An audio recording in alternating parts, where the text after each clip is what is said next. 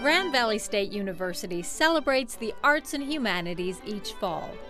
Fall Arts Celebration 2008 began with music at Grand Valley, performances by four new and highly distinguished faculty members. Since it began in 2003, Grand Valley's Fall Arts Celebration has been bringing talent from around the world to West Michigan.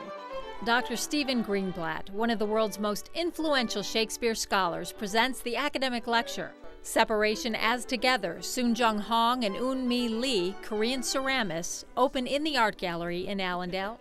Dance stars across America bring some of the best dancers from coast to coast for two performances, and two Pulitzer Prize winning poets share an evening of poetry and conversation in Grand Rapids on October 29th.